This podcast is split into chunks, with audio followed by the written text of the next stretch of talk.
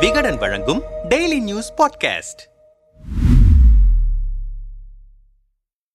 அதிமுக முன்னாள் அமைச்சர் ஆர். காமராஜ் மகன் டாக்டர் இன்பன் ஒரத்தநாடு அருகே உள்ள ஆம்பலாப்பட்டை சேர்ந்த ரியல் எஸ்டேட் அதிபர் அண்ணாமலை மகள் டாக்டர் ரத்னா திருமண வரவேற்பு நிகழ்ச்சி தஞ்சாவூர் மகாராஜா மஹாலில் மார்ச் இருபத்தி ஆறாம் தேதி நடைபெற்றது. இதில் முன்னாள் முதலமைச்சரும் எதிர்க்கட்சி தலைவருமான எடப்பாடி பழனிசாமி முன்னாள் அமைச்சர்கள் தெலுங்கானா ஆளுநர் தமிழிசை சவுந்தரராஜன் தமாக தலைவர் ஜி. கே. வாசன் அரசு அதிகாரிகள் உள்ளிட்ட பலர் கலந்து கொண்டனர். திமுக எம்எல்ஏக்களான சாக்கோட்டை அன்பழகன் பேர் பேராவூர் அணி அசோக் குமார் உள்ளிட்டோரும் வந்து வாழ்த்தினர். அதிமுகவின் தஞ்சை நகரம் ஒன்றியம் இணைந்து காவேரி காப்பாளனே அதிமுகவின் பொதுச் செயலாளரே என கோஷமிட்டு பெரும் வரவேற்பை எடப்பாடி பழனிசாமிக்கு கொடுத்தனர். ஒரே நிற புடவை அணிந்து நீண்ட வரிசையில் நின்ற பெண்கள் பூரண கும்ப மரியாதை கொடுத்து மலர் தூவினர். இதில் உற்சாகமடைந்த எடப்பாடி டெல்டாவையே திரட்டிக் கொண்டு வந்துட்டீங்களே என ஆர். காமராஜை தட்டி கொடுத்தார். பாதுகாப்புக்காக இருபதற்கும் மேற்பட்ட பவுன்சர்கள் நிறுத்தப்பட்டிருந்தனர். மேடையில் அதிக அளவில் கூட்டம் இருந்ததால் சலசலப்பு ஏற்பட்டது. எடப்பாடி பழனிசாமி வருவதற்கு பத்து நிமிடங்களுக்கு முன்பே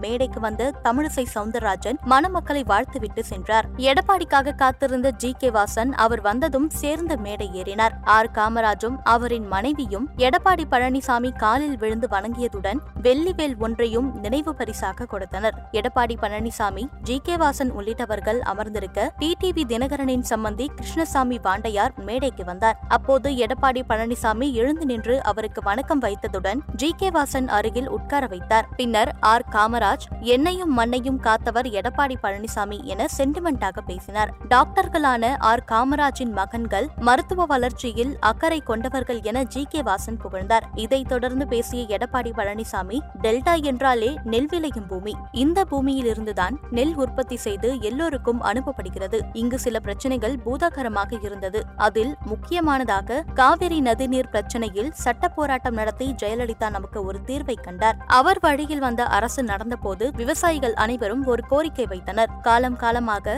பாடுபட்டு உழைத்து வந்த நிலங்கள் மீத்தேன் ஹைட்ரோ கார்பன் போன்ற திட்டங்களால் பறிபோகும் நிலை ஏற்பட்டு விடுமோ என அச்சமடைந்தனர். என்னை பார்க்கும் போதெல்லாம் இது குறித்தும் விவசாயிகள் பிரச்சனை குறித்தும் ஆர். காமராஜ் பேசிக்கொண்டே இருப்பார். இதையடுத்து மத்திய அரசிடம் வாதாடி போராடி இந்த பகுதியை பாதுகாக்கப்பட்ட வேளாண் மண்டலமாக அறிவித்தேன். அதற்கு முழு காரணம் ஆர். காமராஜ் தான். இந்த பகுதியில் எத்தனையோ அமைச்சர்கள் இருந்தார்கள். அவர்கள் விவசாயிகளுக்கு நன்மை செய்தது கிடையாது. அவர்கள் யார் என்று உங்களுக்கு தெரியும் என வைத்திலிங்கத்தை மறைமுகமாக சாடினார். தொடர்ந்து விவசாயிகளுக்கு இருபத்தி நான்கு மணி நேரமும் மின்சாரம் வழங்கப்பட்டு வந்தது. ஆனால் தற்பொழுது மின்சாரம் வழங்க நேர கட்டுப்பாடு நிர்ணயித்திருக்கிறார்கள். மின்வெட்டு இல்லை என்கிறார்கள். திமுக ஆட்சிக்கு வரும்போதெல்லாம் மின்வெட்டு வந்துவிடும். இப்போதும் மின்வெட்டு வந்துவிட்டது. நெற்பயிர் செழிப்பாக வளர வேண்டும் என்றால் களை எடுப்பது அவசியம். சொந்த நலனுக்காக அதிமுகவில் இருந்தவர்கள் களை எடுக்கப்பட்டு விட்டனர் இனி கட்சி செழித்து வளரும். என்னை போல ஒரு லட்சம் எடப்பாடி பழனிசாமி கட்சியில் இருப்பதால் யாராலும் அதிமுகவை அழிக்க முடியாது. அதேபோல் ஒன்றரை கோடி தொண்டர்கள் கொண்டிருப்பதால் யாராலும் தொட்டு பார்க்கவும் முடியாது. உரிமை கொண்டாடவும் முடியாது. ஆர். காமராஜ் கொரோனாவில் கடுமையாக பாதிக்கப்பட்டிருந்த போது அவருடைய மூத்த மகன் என்னிடம் அழுது கொண்டே அப்பாவை காப்பாற்றுங்கள் என்று சொன்னார். அவருக்காக நான் கோயிலில் வேண்டிக் கொண்டேன். ஆர். காமராஜ் குணமடைந்தார் என்றபோது